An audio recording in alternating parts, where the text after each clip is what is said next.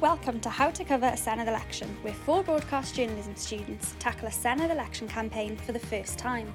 Following the success of How to Cover an Election, we're bringing you a special Senedd edition ahead of the vote this May. Each week, we're talking to experts in their fields as we look at all the key themes for the media in the build up to the polls. We'll also talk you through our experiences of election coverage as the contest heats up.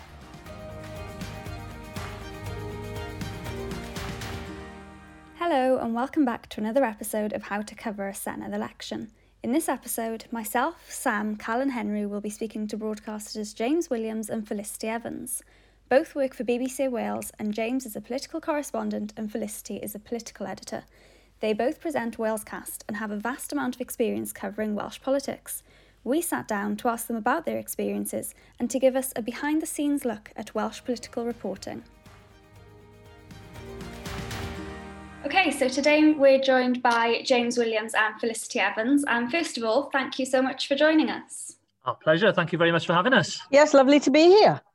Brilliant. So the first question um, we like to ask is surrounding Walescast. So obviously it's quite new, but can you tell us a little bit about how it came to be? Well, uh, we we'd been arguing that Wales needed a um, political podcast of its own, uh, a BBC offering for a while, and this seemed the best time to launch it really as we were coming up to uh, Senedd elections. And fortunately all the chips sort of just fell in in the right place to enable us to do that really. That's the short version isn't it james?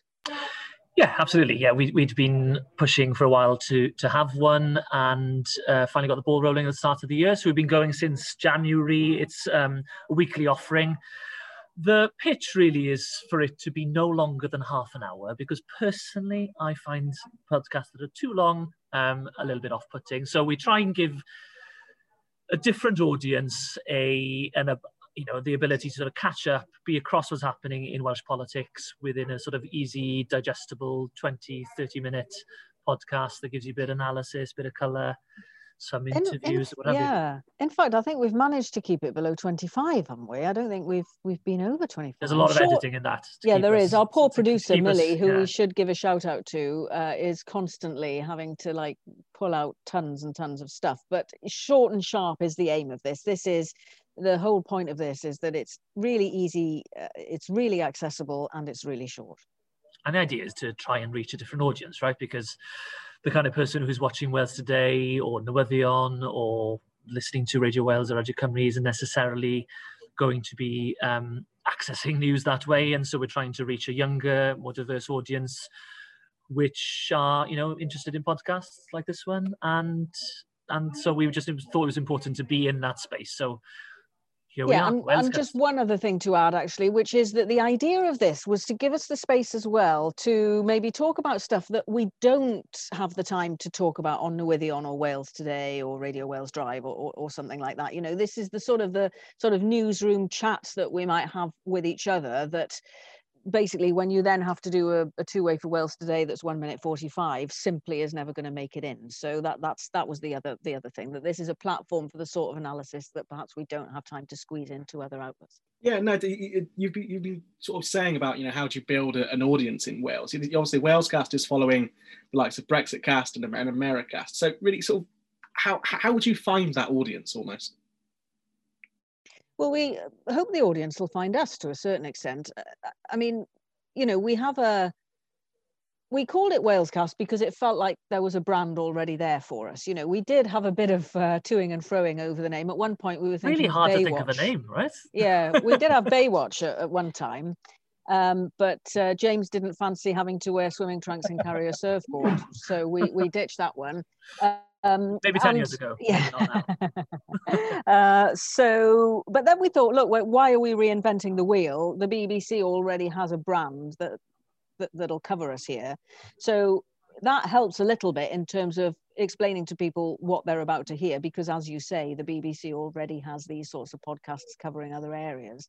Um, but yeah, in terms of in terms of chasing the audience, obviously we want as much of an audience as possible. But to be honest, this is something that we're offering as the cherry on top of the cake. It's not something that we have a lot of time uh, to spend on eh, chasing an audience or, or, or, pushing for an audience. So we gradually we hope that we are sort of building one up. And James mentions it on um, Politics Wales as often as he can on a Sunday. We get trails on on Radio Wales and that sort of thing. But um, we tweet it, you know, on social media. But that's about it, really. Yeah, I think I think you're right though, that Sam. That is that is the, the, the initial challenge, especially since it's such a, a new podcast. To be honest with you, the first few weeks and months is very much trying to find your feet and making sure that we're happy with the sound of it and the content and you know which directions we're going in. And we're, we're still evolving, aren't we, this? You know, it's not the same podcast it was in those first couple of weeks. So, you know, these things take time and hopefully that you know the more people know that know about it and subscribe and the more we push it that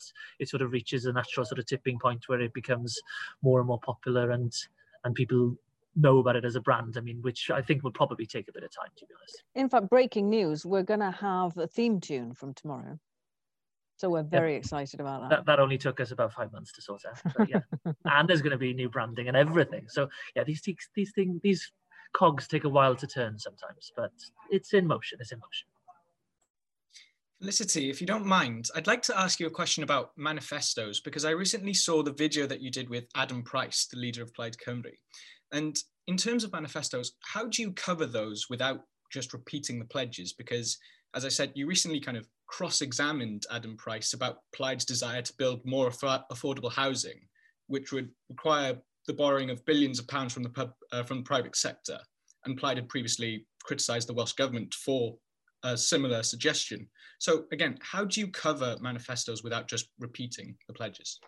That's a really good question, Henry. And I think it's the sort of thing that journalists struggle with every single election is because there's two sides of the coin here. I mean, James Chippin, if, if you know, went on this, but on the one hand, you need to inform people about what's in the manifesto. And a lot of that is just repeating what the promises are, because how else do you tell them what is being offered to them in terms of policy offerings?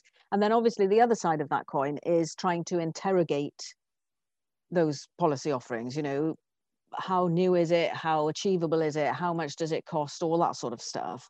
Um, and trying to find the balance between those two things is quite difficult, especially when you know, on Wales Today, those interviews are ballpark five minute interviews. So you have to really, really choose very carefully which bits you're going to pick out uh, to talk about because there really isn't very much time in which to do it. Um, so, in terms of approaching those interviews, I try to I try to look at some of the things that that I think are are accessible because in a five minute interview, you don't want to spend a minute setting up your question uh, because then you've wasted a whole ton of time. Um, so it's and and you need to be able to drag people along through the structure of the interview in an in an easy way. So that's a, a big consideration. Uh, another thing is you know it, you're partnering with some of the other output. So online is doing a lot of um, explanatory stuff in terms of the content of the manifesto what the main promises are and that sort of thing. And you can write a little analysis box for online talking through you know some of the interesting points there. So you, you kind of i think try and tailor it to the different outlets. Um, and you know, in terms of longer interrogation, we are going to have half hour sit downs uh, next week, in fact, uh, with um, some of the parties. And then, uh, you know, I'm intending to go into the, some of the manifesto promises in a lot more depth. But you're right, Henry, it's, it's a big challenge and it always is a bit a big challenge. And I guess we try and always tinker with it from election to election, trying to get it, it right. But it's one of those things that uh, ultimately is always a matter of judgment. And there are always going to be people who would have made different judgments and, and that sort of thing in terms of how you do it. I was just going to pick up on that, Fliss, and just say that, as you sort of alluded to there, it's just different horses for different courses, right? As in, we're so lucky here at BBC Wales that we have so many different outlets, so you can do tailor things to different audiences, right? So, you know, as you said, um, the online coverage can be a little bit more factual, but if you're doing a sit-down interview, you want to get into the nuts and bolts and analyze and interrogate um, why or they've picked a particular policy or what are the weaknesses. Um, and we've got, you know, a series of different interviews that that will allow us to do that. As Fliss has been doing them for Wales Today, we're going to be doing them for Paul Wales, as you said, you've got the Ask Leader ones half an hour interviews next week. We've got um, the debate program as well. So that's when you get into the sort of analysis really and the and the interrogation of of of policies. But ultimately, as you say, you know, this is a well, this Plaid document, for example, is a 129 page or 130 page document. We're not going to go through every single policy. What you try and find is the the, the ones that stand out, the ones that have vulnerabilities, weaknesses, um, something that doesn't stick with the broader themes of the party or what have you. So you just have to sort of try and sort of hone in on, on stuff that you can that you, that you can sort of interrogate really. And we obviously couldn't do a podcast about politics and the election in 2021 without mentioning COVID. So we assume that that obviously brings a layer of difficulty in terms of covering election. But specifically, we wanted to ask is there a difference in how you handle almost the government's handling of COVID or, you know, whether people are raising valid public health concerns against government action? How do you go about covering that or covering criticism of the government during COVID when there's an election period going on?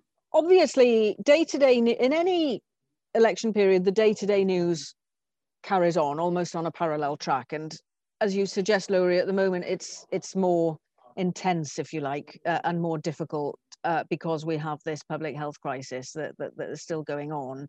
Um, Welsh government, because of Purdah rules and all of that, has has stepped back considerably from its announcements. We're only getting, um, you know, the press briefings on the uh, review days when they're legally obliged to review restrictions and that sort of thing. Um, what we try to do, though, in covering all of those, is is is to be just as challenging or scrutinising as as we would in any in any other period. Obviously, our colleagues here in the newsroom, you know, the health team uh, and uh, the daily news journalists and all that sort of stuff will also be working at and looking on that uh, looking at that sort of thing as well so they obviously um, continue to do their thing while while we're trying to do ours but um, yeah you are you're just trying to cover a lot more stuff i guess that's that's the problem isn't it in that you've got the covid decision making going on plus you've got this raft of information being being sent at you from all the political parties virtually on a daily basis in terms of policy announcements and things. Yeah, and I mean, I'm, I'm assuming that when we get to these longer interviews as well, that, that they're going to just be a part of of the, the the the election package, isn't it? Because you know, this election is happening during a time of of the of a crisis, and whoever's in government after May the sixth is going to have to deal with it. So you know, their their opinions as to whether the unlocking is going too quickly or too too too slowly or what have you is valid questioning during this election campaign, given that's basically going to be the top item on their agenda, you know, on May the seventh, isn't it, or May the eighth, or whatever, whenever they get into government. So I don't think you, I think our sort of daily news coverage at the moment is slightly decoupled from election and and and pandemic stuff. But when we get into those longer form interviews, which quite frankly is what it's all about i think personally because there's only so much you can do in a two and a half minute television piece compared to a half an hour interview or a 20 minute interview and that's when you i think get a lot more bang for your buck so to speak do you think this election is going to be dominated by covid or will other issues uh, come into play i know Plaid have sort of marketed their manifesto as a five-year manifesto rather than just in response to COVID. Do you, do you think COVID is going to take over regardless and dominate the coverage? I, I think it's a really, really good question, Caleb. And I just don't think we know. And I don't think the political parties really know, in the sense that we just have no idea what's most important to voters at the moment. You know, as you say, Plaid Cymru are trying to pitch this as a sort of 1945 election, i.e., you know the the the worst is behind us. We are offering you a positive vision for the future whereas labor is very much trying to pitch it as a mid-war election as in no no don't change course now because we need to steady the ship and carry on. You know there's still things you know there's still a pandemic to ride out and then the other you know the other main parties have got different takes on that as well mainly opposition wanting to to view it as a change election. But it's it's hard to tell isn't it? Because you know context is so important. It'd be, I'd imagine it'd be a very different election campaign had it been held in January, for example, or had it been held in June this year, because where we are with COVID, I'm sure is going to dictate how people potentially vote. And now we're heading perhaps to a, hopefully, we all hope, a better position with COVID by May the 6th. Well, what does that mean then? Do people think less of it as a pressing concern, or thinking more about the future than perhaps the pandemic itself? Who knows? I mean, it's really difficult for the parties to get a handle on things at the moment as well because they haven't been able to door knock, to canvass. That starts from today, Monday the 12th. But they haven't been able to do that so far. So they all say, don't they, Fliss, that, you know, not being able to see the whites of people's eyes and, and gauge what the public mood is is really difficult, especially when there's so many variables this election. What's turnout going to be like? People are more Devo aware, we, we, we think, right, because of the last year. But does that translate? Or are people actually not that bothered about turning out because they've had their newly newly won freedoms to go out and enjoy themselves? You know, quite frankly, who knows? It's going to be a really interesting election because we just don't know. Yeah, I think that's absolutely right. I think COVID has put us more in the dark in this election, Caleb, than we usually are. As James rightly says, you know, any of the candidates or campaigners for the parties that you speak to will all say to you, you know, you'll say to them, what's going on in such and such a seat, you know, and, and they'll say, oh, don't know, can't speak to anybody. Um, the amount of weight that candidates and their and their supporters put in that face-to-face conversation is huge, even though, you know, I was talking to somebody this morning who said, you know, even when you do go door knocking, you probably only manage to speak to one in five people. But even so, they really regard that as a, as a temperature test in terms of how their messages are getting across. What is it that people are most important? Uh, what is it that's most important to people in terms of issues and all of that? And and we tend to have that experience as well, James, don't we? Not in a scientific way by any means, but you know, in a normal election, we would be out and about talking to people. We'd be going with candidates to film them door knocking, and we'd be getting a sense of what the interactions between politicians and the voters would be like in a way that we simply haven't been able to this time around. And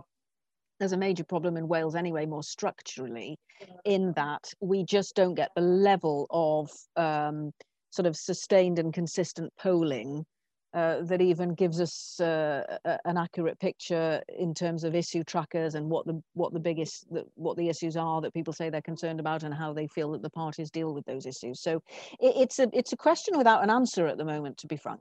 That seems to be quite common these days. We, we spoke to Rob Osborne, and he was he was uh, he said the same thing that it's it, who knows the minute who knows. One thing that I I'm curious to know is what responsibilities as hosts do you feel that you have especially that, or especially considering that you're hosting a BBC political podcast?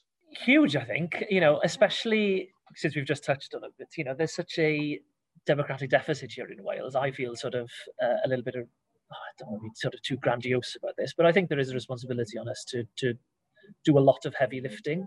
That, quite frankly, a lot of you know the fact that we have so few titles and a news industry in here in Wales means that there is a lot of gaps in, in coverage that you know so many other outlets manage to fill in Scotland or or Westminster, and so you know I think there's a huge responsibility to try and fill in as many gaps as possible, and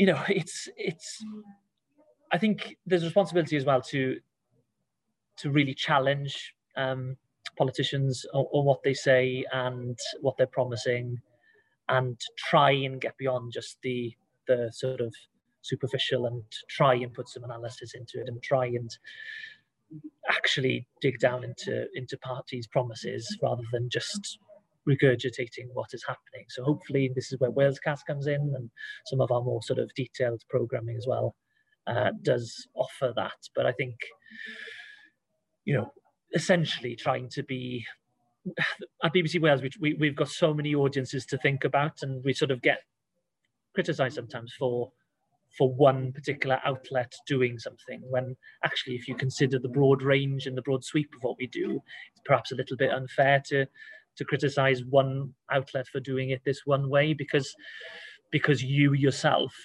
don't consume news that way doesn't mean that no one else does as well. So, you know, we're trying to cover the highly engaged who want very, very analytical output, as well as those who haven't got a clue what the Senedd is and what this election is about.